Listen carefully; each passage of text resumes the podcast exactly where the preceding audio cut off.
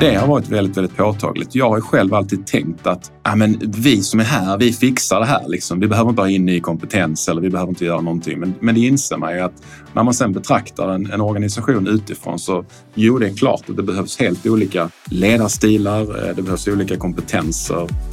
Hej och välkomna till Carousels podcast. Mitt namn är Emre Alkirwi och jag kommer att guida er genom intervjuer med branschledande profiler från näringslivet. Vilka trender agerar de på och hur utvecklas våra städer? Det blir även en hel del entreprenörskap och framtidsspaningar. I det här avsnittet träffar vi Daniel Persson, ny VD på Mink, förkortning för Malmö Incubator. En av Skandinaviens främsta startup-inkubatorer som startades precis efter IT-bubblan, men långt före de stora internetgiganterna. Här har flera intressanta bolag grundats och fortsatt sin resa ut i världen. Daniel har själv gjort en intressant resa där han var med och tog Min doktor från 5 till 400 anställda.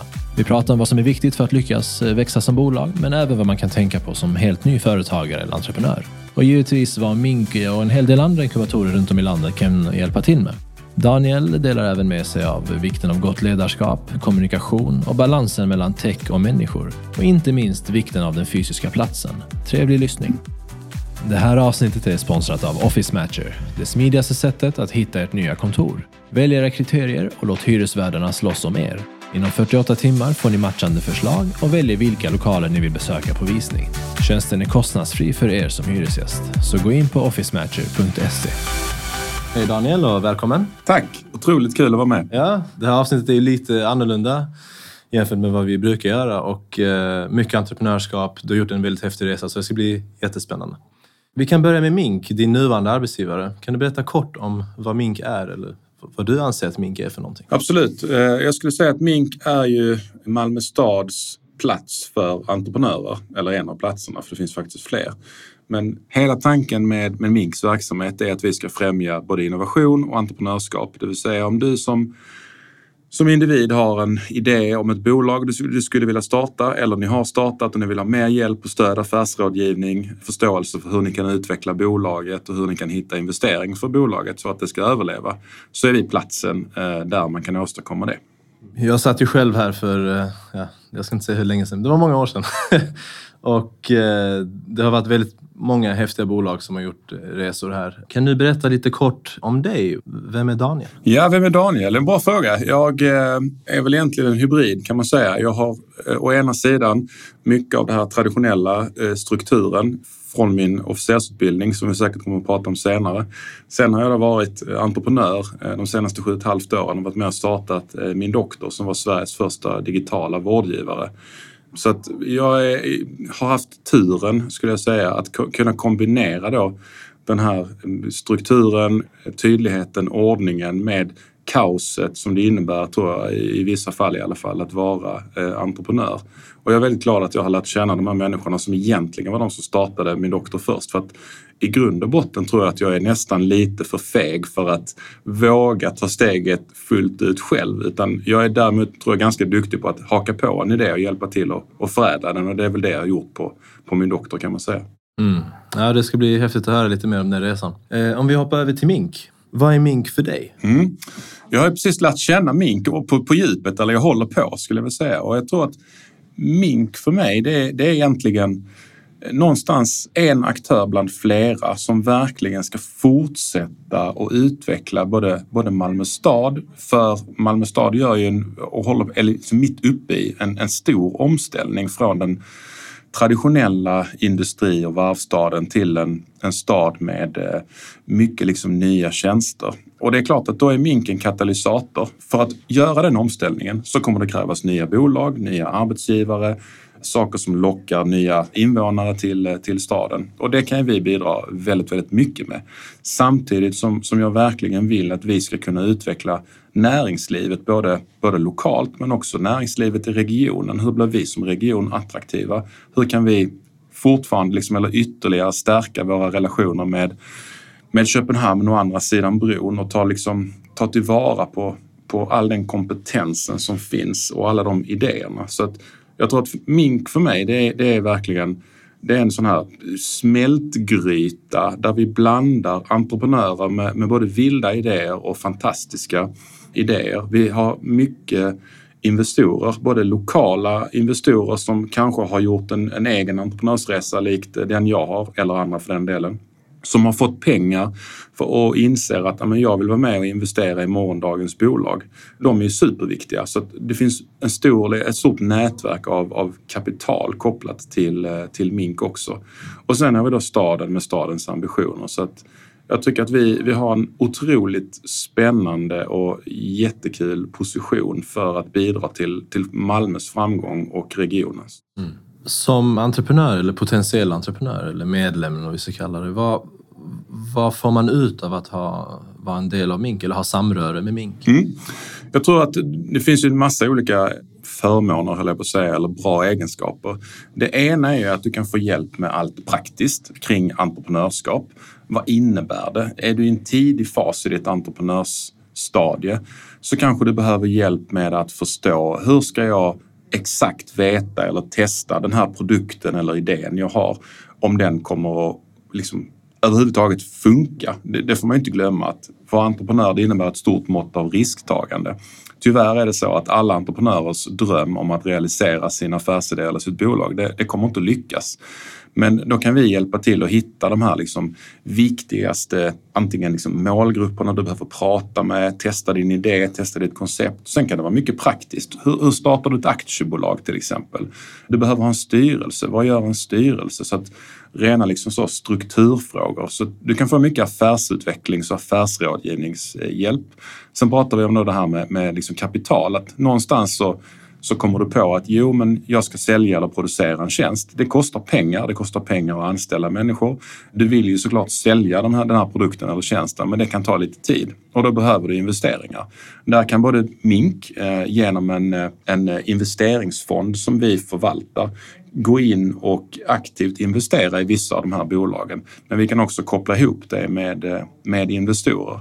Och på sikt så vill jag också att vi ska kunna hjälpa till och kanske hitta den första potentiella kunden för det här bolaget. Eh, så att vi behöver stärka, tror jag, ytterligare våra relationer med både näringslivet lokalt och de bolagen som finns här som vill växa genom att hitta nya innovativa idéer och kunna koppla ihop med, med entreprenörer. Och sen så tror jag det absolut viktigaste, det är att på Mink så har du ungefär 100 bolag idag som är i ungefär samma position som du själv som sliter med samma utmaningar. Så att det nätverket av andra människor som ska realisera kanske idéer i helt andra branscher men att förstå och prata med dem på daglig basis det tror jag är unikt och det är väldigt, väldigt starkt. Mm, verkligen. Och eh, vad, vad, behöver man eh, uppfylla för att få vara del av det här eller bli medlem eller hyresgäst eller på något sätt vara en del av det? Det finns lite olika kriterier. Om man kan prata om liksom Minks erbjudande.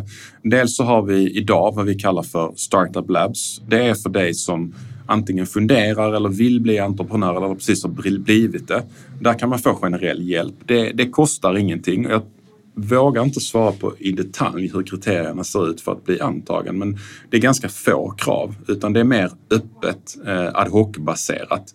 Sen har vi då vår inkubator och inkubatorn, där har vi lite mer krav på att det ska finnas, eh, dels så ska, så ska liksom Generellt så ska din affärsidé ha innovationshöjd som vi pratar om. Eh, det ska finnas en, en skalbarhet eller en liksom potentiellt ganska stor marknad för att du ska kunna realisera ditt bolag och få, få liksom ta del av de här, eller för att komma in i inkubatorn. Sen finns det ett antal andra mognadskrav på liksom organisationen och bolaget. Så att det är inte tyvärr någonting som alla som, som önskar kan få, kan få bli medlemmar i utan där finns en, en, både en, en eh, process för hur vi granskar de här bolagen och definierar vilka som uppfyller eh, villkoren eller inte. Och sen till syvende och sist så är det också liksom en, en resursfråga. Jag skulle vilja ta emot 200 bolag men det går inte för att Mink är en för liten organisation eh, för det. Så att man kan säga att i runda slängar så har vi någonstans mellan kanske 25 och 35 bolag eh, i den här inkubatorsfasen. Mm. Så att baserat på vilken typ av stöd eller hjälp du vill ha så finns det lite olika krav eller villkor. Men, men ambitionen är att man ska i alla fall alltid kunna få och ha en första vettig diskussion med oss så att man fattar att om inte mink är rätt för dig så finns det ju flera andra aktörer både i Malmö och kanske på andra delar i, runt omkring i, i regionen. Mm. Så du ska i alla fall veta var, du, var vi tror att du ska kunna vända dig för att få hjälp med att realisera ditt bolag. Just det, och då kanske vi, vi kan nämna eh, Drivhuset, eh, Nyföretagarcentrum med flera. Precis. Yes. Och eh, ni som jobbar här, du nämnde att ni är 25 personer va? Ja. Yeah. Mm. Yes. Ja, men det låter ju som att eh, bolagen som är här får väldigt bra stöd potentiellt sett.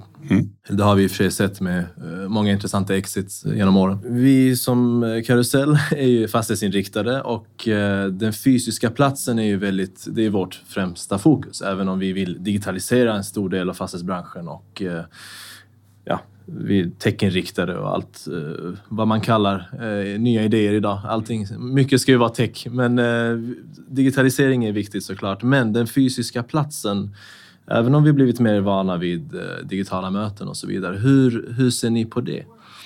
Den fysiska platsen är fortfarande, i alla fall både för mig och för Mink, så är den väldigt viktig. Det, det lättaste att förklara det på, det är att jag skulle be alla att komma till Mink framförallt när pandemin är över och vi kan röra oss någorlunda fritt. Men varje torsdag har vi vad vi kallar för morgon, eller vi, vi bjuder på frukost för alla entreprenörerna, alla bolagen. Och den energin och stämningen som finns bland bolagen här, den är helt unik. Jag har faktiskt aldrig någonsin träffat på en eh, en så häftig eh, stämning. Det, det går inte att förklara på ett bra sätt och jag har också frågat, men hur har vi gjort för att åstadkomma den här? Och ingen kan inte heller riktigt säga liksom att men vi har gjort detta, detta, detta. Men det är en blandning av av nyfikenhet, glädje, kärlek och eh, bara ett så jävlar anamma. Ingenting är omöjligt. Det är ungefär vad man möts av när man kommer in på mink. Så den fysiska platsen den är, den är extremt viktig.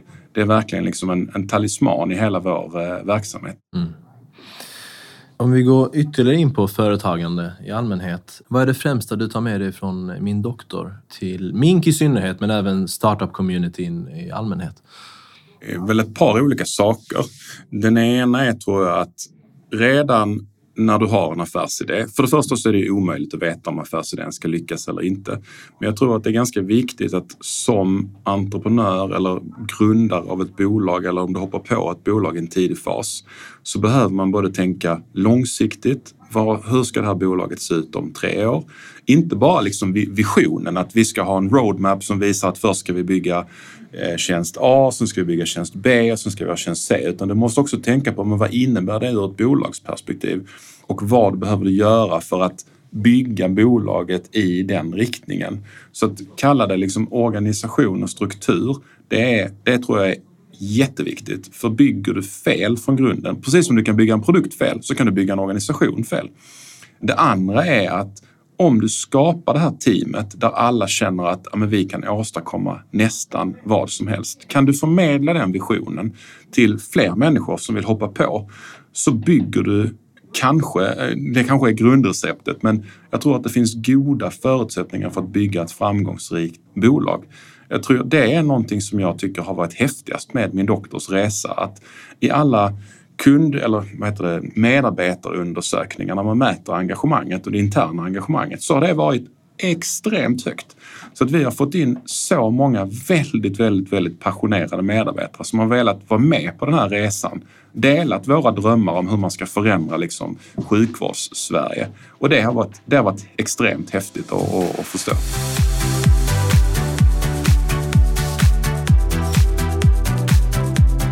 Om vi går lite djupare in på den resan. Vi har ju inte så jättelång tid på oss kanske, men, men om du ska sammanfatta de här, var det sju år du var där? Ja, ja. Hur kan du på något sätt sammanfatta att gå från fem till 400 personer? Mm. Vad, vad har du lärt dig och vad, vad vill du liksom, vad minns du? Liksom? Men jag, jag, har lärt mig framförallt just det som vi lite pratade om, att baserat på hur stor en organisation är så krävs det, det krävs liksom både olika typer av ledarskap, det krävs olika typer av, av kommunikation, hur du jobbar. Så att ju, ju, större allting blir, desto svårare eller mer komplext det blir det ju att få liksom få den här förståelsen. Det var jättelätt för oss när vi var sex personer. Vi, vi hade en vision, vi hade en dröm, vi hade i princip en kontorslokal. Där satt alla och vi pratade liksom sinsemellan om okej, okay, det här ska göras på nästa månad ska vi fokusera på de här fyra sakerna. Alla visste vad vi skulle göra. Är du 25 personer däremot, ja, du kanske inte får plats i ett rum och du kanske behöver dela organisationen med, med sätta, tillsätta liksom en eller två chefer som ska börja leda personalen och så skapar du en ledningsgrupp. Helt plötsligt så börjar det uppstå liksom ett annorlunda behov av kommunikation för att du som, som grundare, du kan ju inte prata med, med alla 25 eller 50 personerna utan du måste liksom förlita dig på det här kärnteamet. Och helt plötsligt så börjar du inse att ja, men det är svårare och svårare. Och är du då 400 anställda så, så är det klart att du behöver en helt annan liksom, organisatorisk struktur för att, för att säkerställa att riktningen liksom på bolaget blir i den, den linje som, som du vill liksom styra och, eh, och leda bolaget. Så det har varit väldigt, väldigt påtagligt. Jag har ju själv alltid tänkt att ja, men vi som är här, vi fixar det här. Liksom. Vi behöver inte ha in ny kompetens eller vi behöver inte göra någonting. Men, men det inser man ju att när man sen betraktar en, en organisation utifrån så jo, det är klart att det behövs helt olika ledarstilar, eh, det behövs olika kompetenser. Så det är nog egentligen den mest liksom, konkreta så, lärdomen. Mm. Ja, det är häftigt att du säger det för att eh, även när man pratar, vi har träffat en hel del fastighetsbolag eh, som har gjort jättehäftiga resor och eh, även där så handlar det väldigt mycket om människorna. Eh, så det är kul att höra att även techbolag, då, men, för jag kanske hade förväntat mig ett mer techinriktat svar eller att ni har häftiga lösningar på medtech-lösningar på hur, hur vården... Och det har ni säkert. Mm. Men eh, det handlar framförallt om, om människor. Så är det. Alltså, jag menar, det är klart att vi, vi hade häftiga lösningar, i alla fall om man jämför med vilka lösningar fanns när vi startade vår verksamhet. Tekniskt så är de inte jätteavancerade. Jag menar, det var, det var dels lite formulär för att samla in information om våra patienter. Vi behövde kunna kommunicera med patienterna, eh, så vi hade lite chattfunktion, videomöten om det behövdes. Så att teknologin var ganska rudimentär, men hur vi satte samman den, det blev ju häftigt. Och visst, det finns jättemycket tankar från de som jobbar utvecklingsnära med teknologin kring hur ska vi få in mer AI till exempel och så vidare. och så vidare.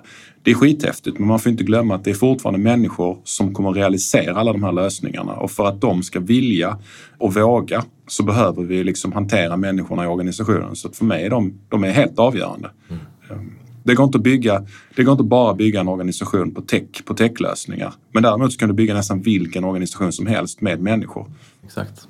Vad har du för råd till eh, anställda som kanske sitter med idéer men inte riktigt vågar eller kan ta steget just nu?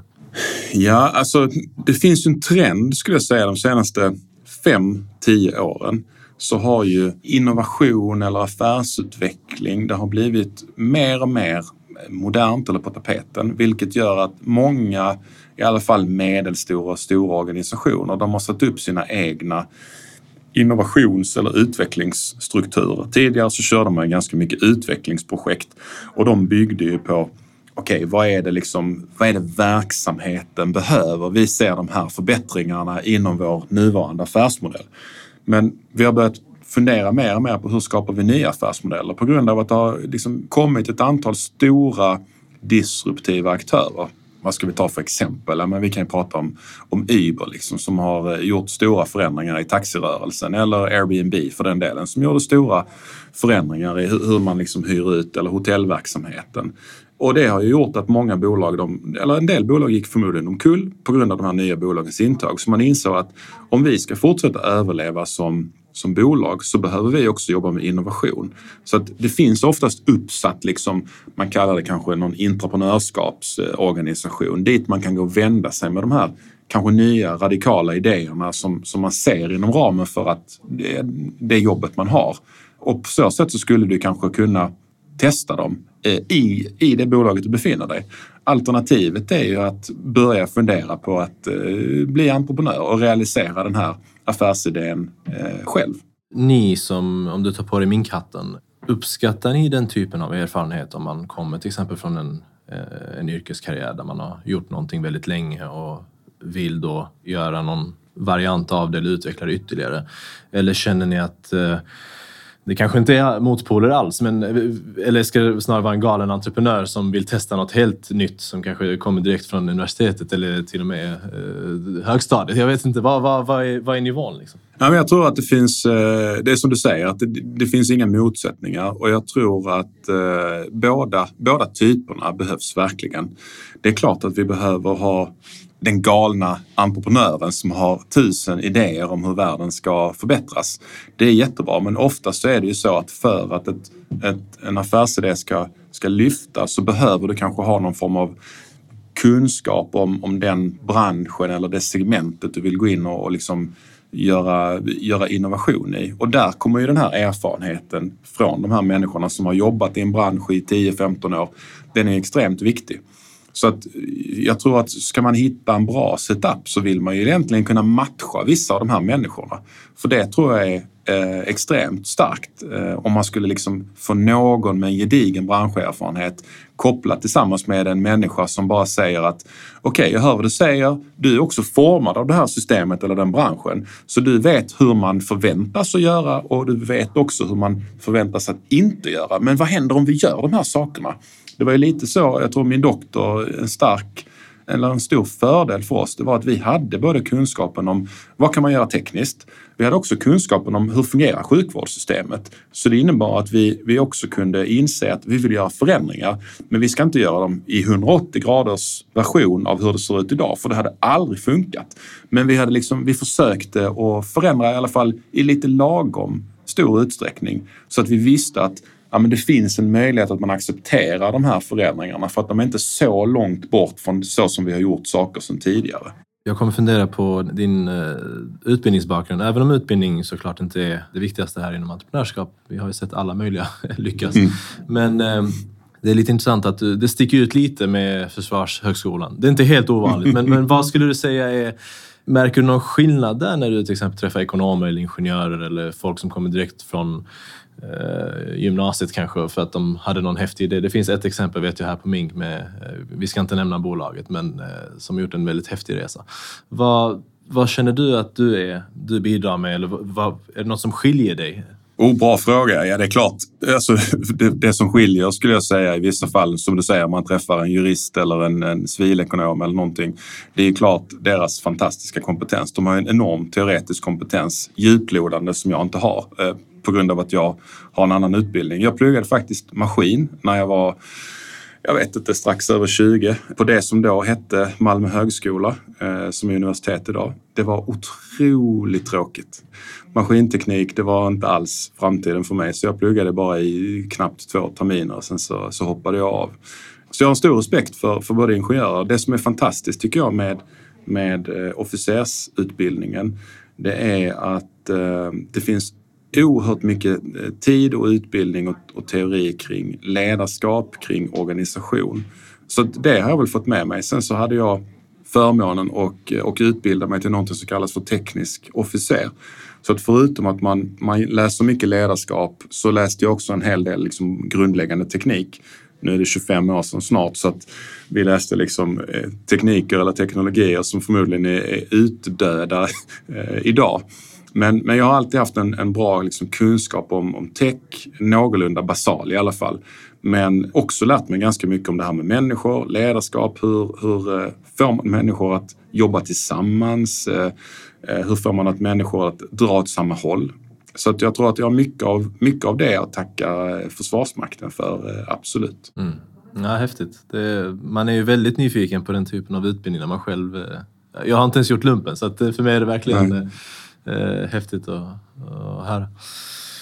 Eh, ja, men kul Daniel. Det känns som att vi har berört flera ämnen här som är intressanta. Är det något du känner att vi, du vill lyfta fram eller som du vill runda av med? Oh, bra fråga. Jag tror att eh, eh, Eh, för det första så är jag jätteglad att vi fick möjligheten att, att prata och jag tror att eh, om det är någon som är nyfiken eller intresserad så så jag tycker att man borde komma hit och göra ett, ett liksom besök på Mink för att förstå verksamheten, för att förstå just den här energin som vi pratade om.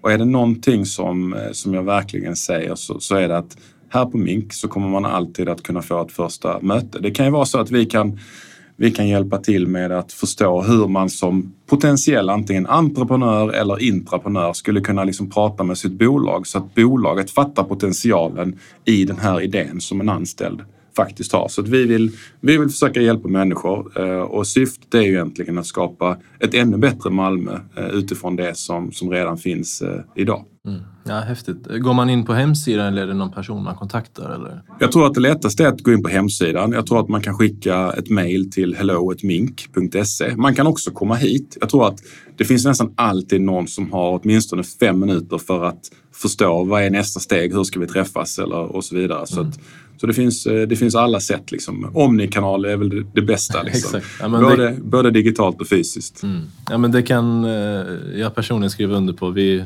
med väldigt kort varsel flera gånger så har vi löst eh, utmaningar tillsammans. sant, sant. Ja, men jättekul. Tack så mycket Daniel. Tack själv.